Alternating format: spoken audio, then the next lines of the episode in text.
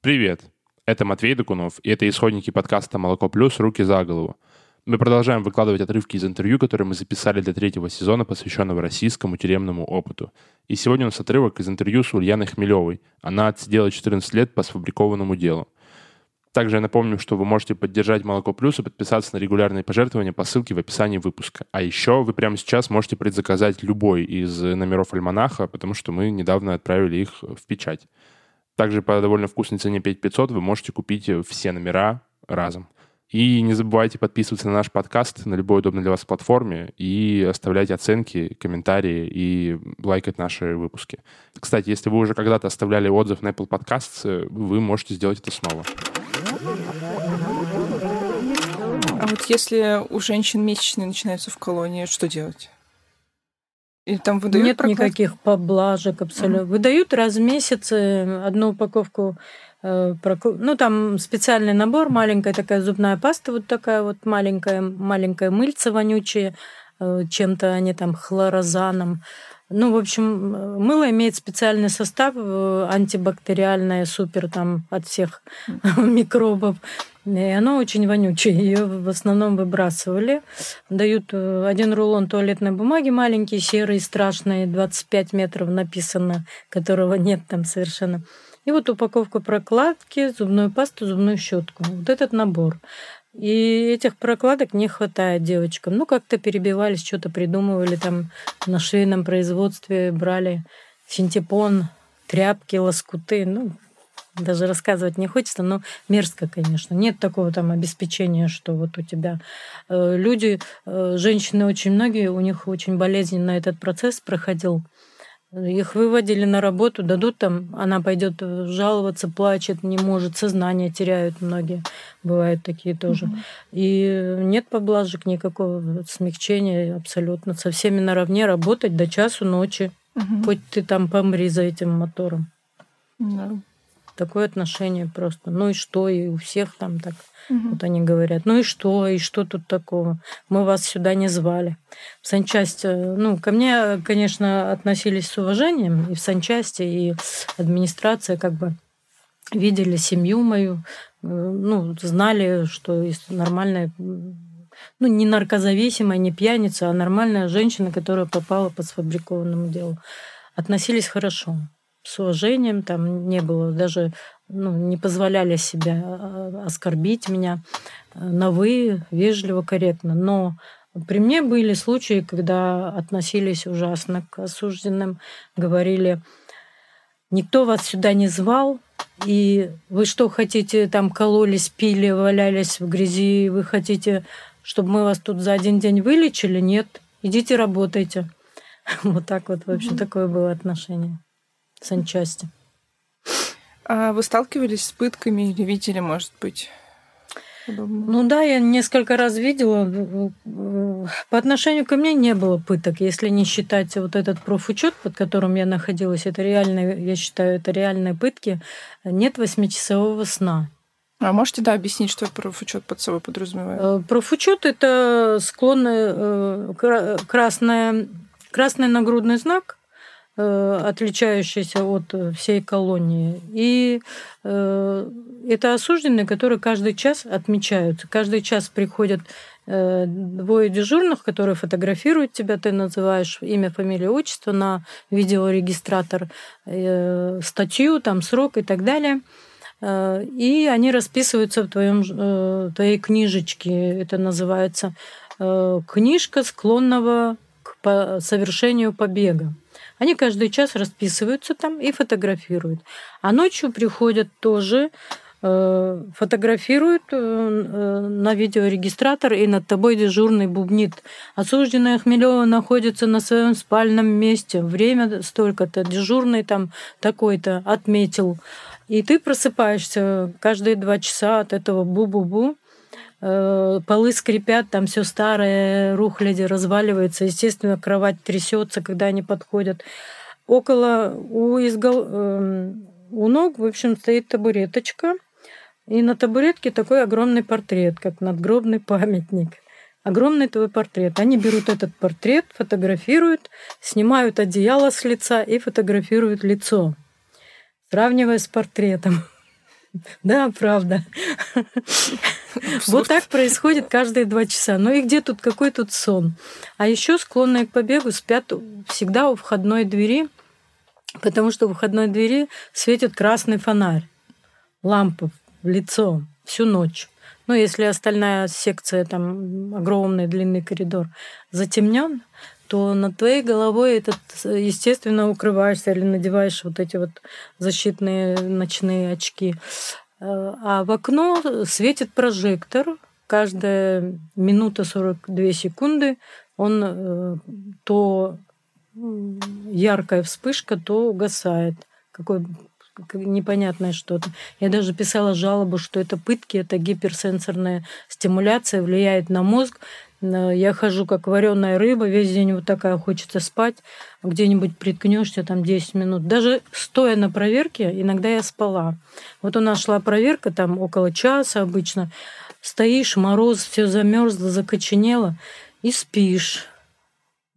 Просишь соседей, все стоят рядышком, просишь, «Э, пожалуйста, если вдруг видите, что я падаю, поддержите меня.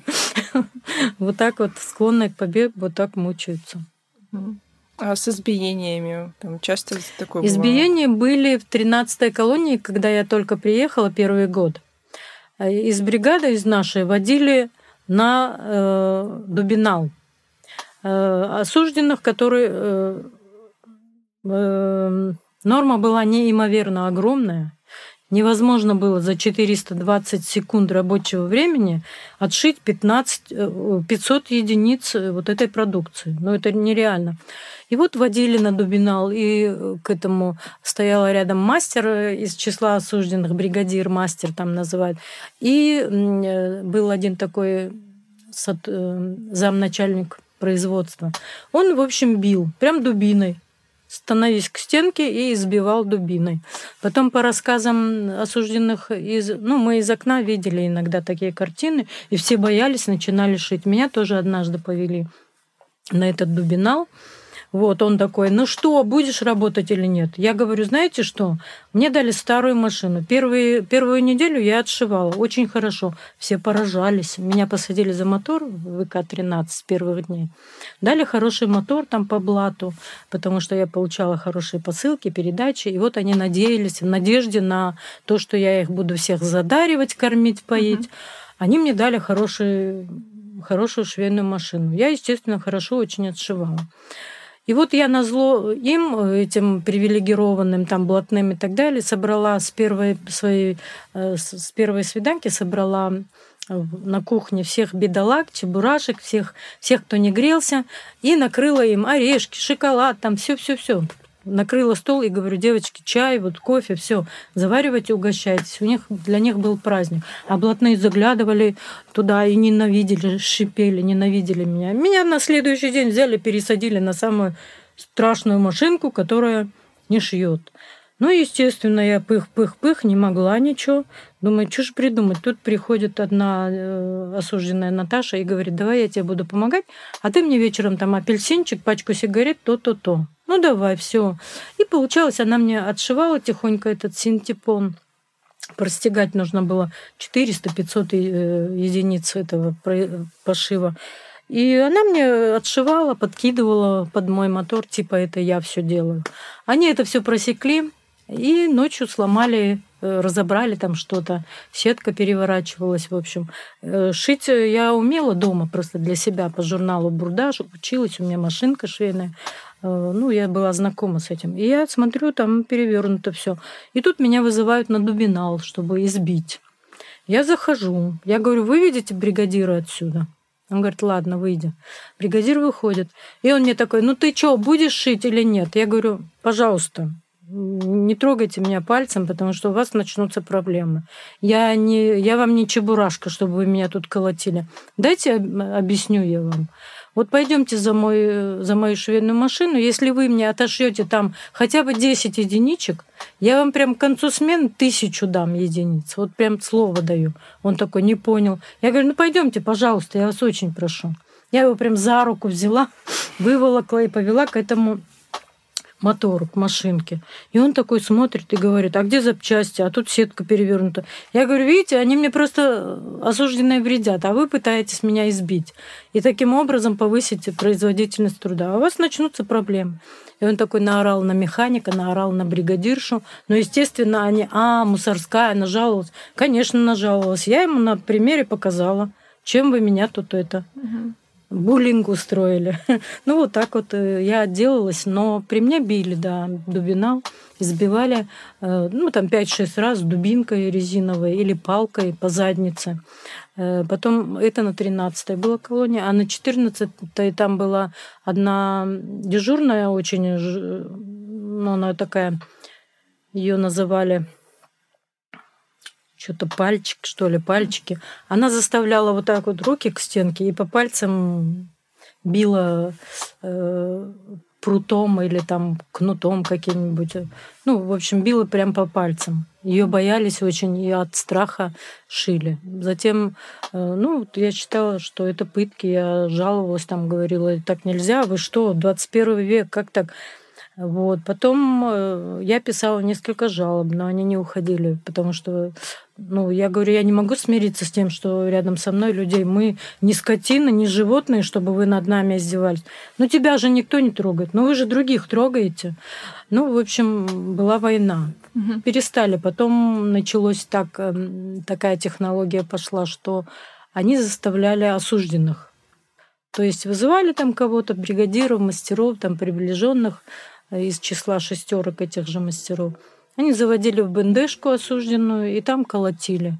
Она выходила красная, растрепанная, с синяками. Там, естественно, на следующий день у нее такие фингалы под глазами. А дежурные делают, нас считают, все видят, отмечают, приходят, видят это все и ноль внимания, как будто так и должно быть. Вот так вот было. Такие, вот такой вид пыток. Угу. Чтобы шили. Но там электрошокерами такого у вас не применяли? Нет, этого не было. Угу. Такого не было. Ну, чтобы при мне такого не было, чтобы дежурные там избивали или что-то такое. Угу. Так, сейчас... Ой, что я заплыла сейчас. Вы не устали? А, да, нормально, нормально. Сейчас посмотрю вопросы еще раз. От, от истории с избиениями так впечатлилась. Ну да. Скажем. Вот э, Толоконникова боролась тоже с этими пытками, избиениями. Угу. У нее более удачно получилось.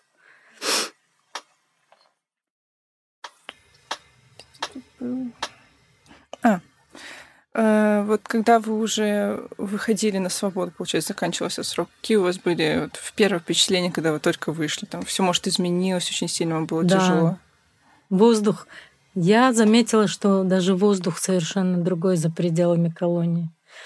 Выводили нас очень долго, и мы стояли у дежурной части, нас было три человека, две, одна украинка, гражданка Украины, вторая из Молдавии и я. И вот когда нас выводили, там нужно имя, фамилия, срок, начало срока, конец срока. И вот я, в общем, как от зубов это все отскакивает за весь срок. И когда я сказала конец срока, эти две женщины, которые со мной выходили, и дежурная, они прослезились, женщины заплакали. 14 лет вы отсидели. И они прям, и дежурные женщины заплакали, такие, ну, в общем, провожали меня так. Я вышла, меня встретили Э, сыновья мои ждали очень долго, пока меня там оформляли в бухгалтерию, э, одежду с этого вольного склада. Одежду я там выкинула, естественно, мне привезли новую. И э, встретили дети. Ощущение, радость. Радость переполняла грудь и воздух. Мне казалось, что все это время, 14 лет, я находилась в какой-то газовой камере. Меня выпустили. У меня такие слезы.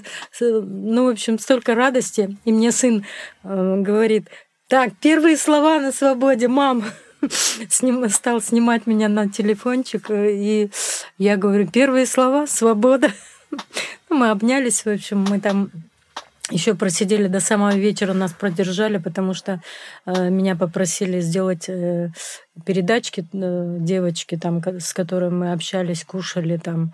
И на, ну, в общем, группе девочек я сделала на одну из них э, купили в магазине там необходимое все и передали. Нас продержали специально, э, освободили меня в 11 утра, а продержали до 5 вечера, передачу эту не принимали, э, долго она ходила там и все такое. Пришлось просидеть, ну как, не поедешь в Москву со всем этим. И вот мы ехали э, своим ходом на машине за рулем, то один сын, то второй, и ехали в мае, в конце мая, 25-го я освободилась, поле такое просторное, такая красота, зелень, небо, облака. В Мордовии бесподобно красивое небо, такие облака. Э, такое ощущение, как будто облака плывут над тобой, потому что там влажность повышенная, и водяная толща работает как лупа, увеличивает небо, и оно очень красивое. Красивая природа, экология чистая в Мордовии. Ну, вот такие ощущения радости беспредельно. Грудь распирала радость, необъяснимая просто что все позади. Господи, неужели это правда? Мне не верилось. До последнего дня мне не верилось. Вот. Я все, все бросила, э, забрала только книги, которые мне за 14 лет подарили, прислали. Очень много книг с автографами авторов мне привезли, родственники присылали. Я их не... Ну, в библиотеку их не приняли. Э, сказали, неси в кочегарку, сжигай там библиотеки переучет, нельзя книги и так далее. Хотя до того там миллион книг приняли, и у всех, в общем, и я в том числе. Мне было жалко сжигать это память, и я вынесла две огромные сумки книг. Сыновья спрашивают, мам, ты что, кирпичи? Потом посмотрели и поняли, что да, это моя слабость книги.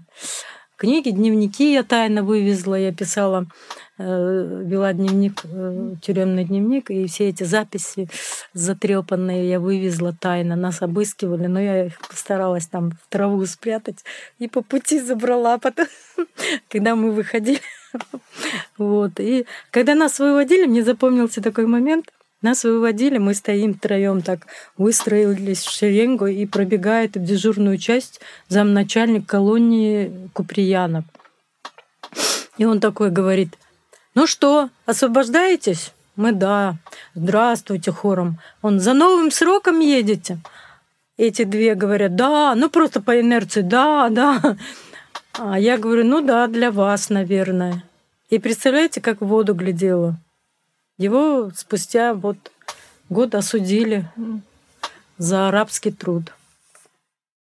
Да, для вас получилось. По жалобе этой Надежды Толка. Да.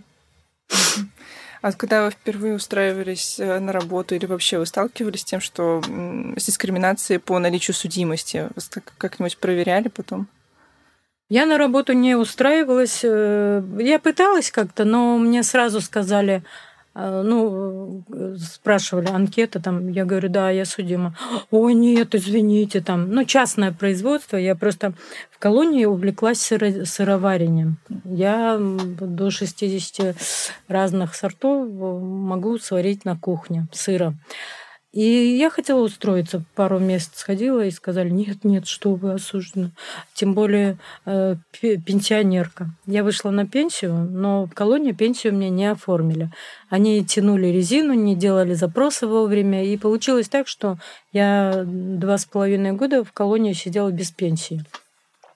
Вот. Э, ну вышла, оформила пенсию, стала получать. А, в пенсионном фонде так э, столкнулась с пренебрежительным таким отношением. Даже вот так вот она... Ну, ну я поняла, что как только вы судимы, 14 лет, а стаж всего 4 года 8 месяцев. Я говорю, ну нас не выводили, это не от меня зависело. Я бы с удовольствием работала, может быть. Но э, нас, меня как склонную к побегу, профучет, нас не выводили на работу. Поэтому у меня за 14 лет набралось стажа 4 года там с, месяц, с несколькими месяцами. А так у меня до, э, до осуждения стажа 24 года уже был наработан для пенсии вполне достаточно. Хотя пенсию, конечно, оформили очень маленькую. а, как мне объяснили, что вот судимость, это надо несколько запросов еще сделать, мы вам базовую назначим, а там как пойдет. Ну и, в общем, до сих пор я хожу в пенсионный фонд, там пытаюсь получить ту пенсию, которую мне в Мордовии не доначислили, угу. и никак у меня не удается, только через суд. Будем сейчас судиться. Ну да, это свое забрать. Конечно. Угу. Так, значит, мы уже и выход Ну, осужденные сталкиваются с проблемами. Да. Ресоциализация очень тяжелая. Э, я общаюсь со многими, угу. с кем сидела.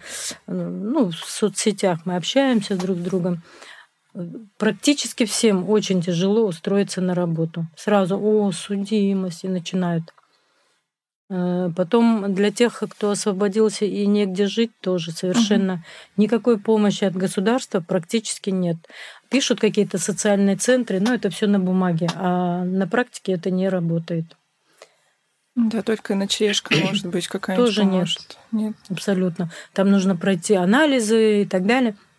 А куда человек освободился, ему дают на руки 960 рублей всего. Вот куда ему это?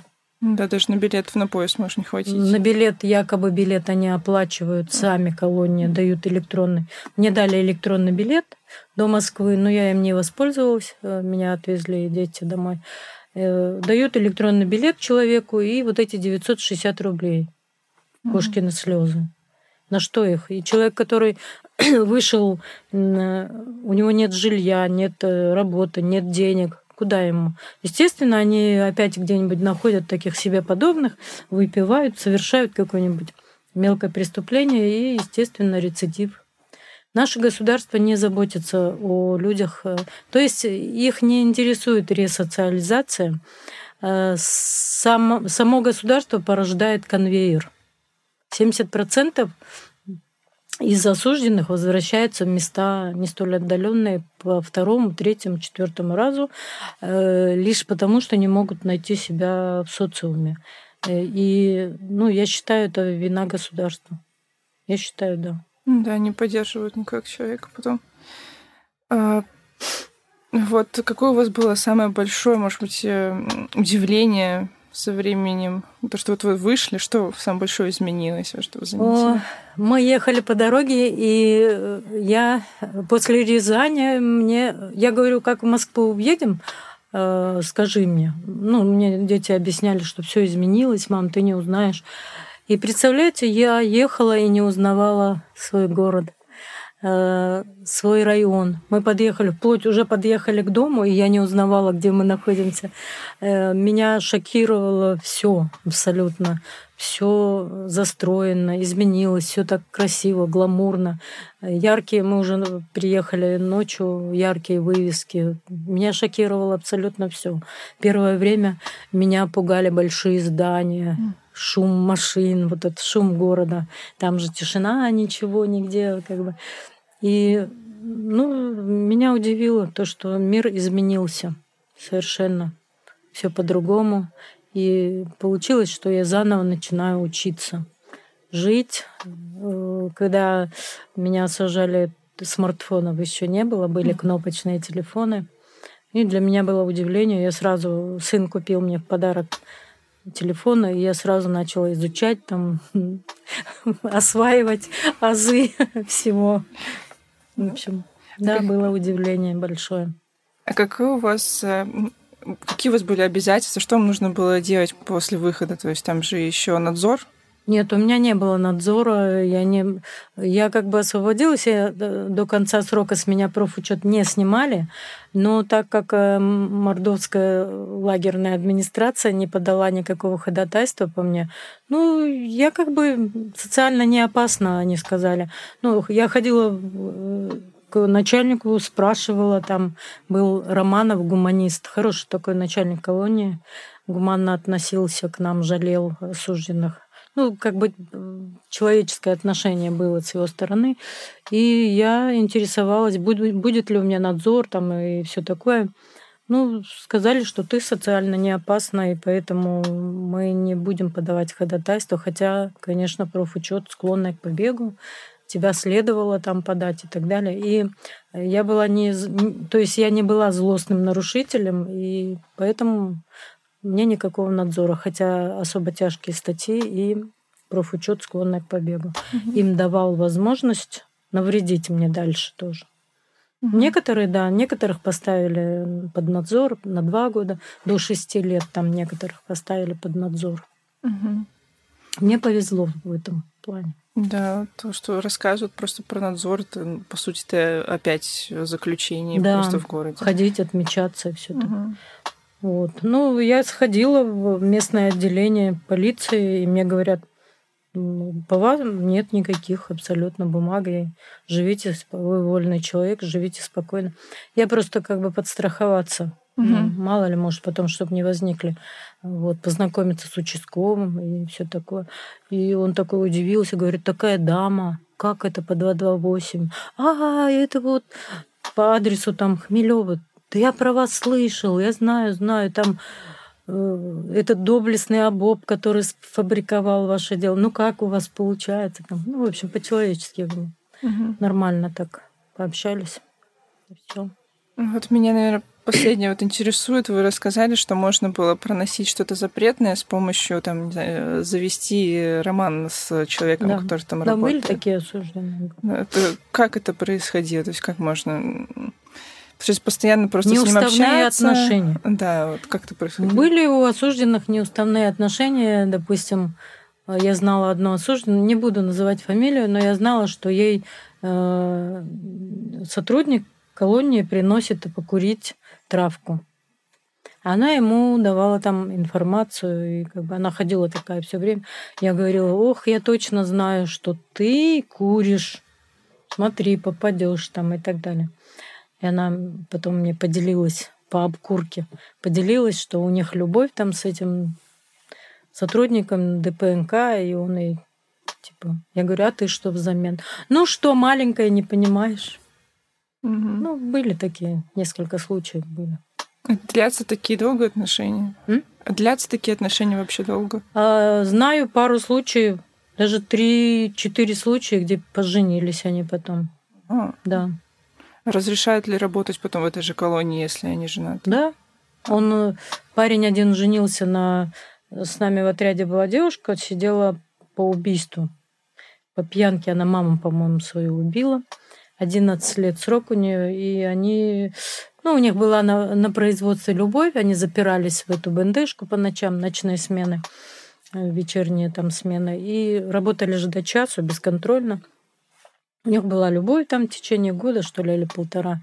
Она освободилась, они поженились, у них двое детей, и он продолжал работать сотрудником. Ого. Но он э, был мастером производства, угу. вольным мастером производства. А что вы вообще вот э, вынесли из своего опыта самое главное, может какую-то основную мысль, что-то такое? Э, я обогатилась тем, что самоучкой выучила юриспруденцию. Как бы научилась раз, э, разбираться в хитросплетениях правосудия, э, следствия. Э, сразу могу, ну, как бы опыт такой получила. Во-первых. Во-вторых, э, я вынесла, что людям верить нельзя, и люди поступают э, по своему разумению в зависимости от того, как, в какую среду они попадают. То есть э, человек э, – существо зависимое и э, непредсказуемое. Поэтому особо... Ну, я вышла, как бы, скажу честно, подозрительной и недоверчивой. Угу. А что бы вы посоветовали человеку знать перед тем, как он попадает в тюрьму? Учить уголовный кодекс обязательно всем россиянам.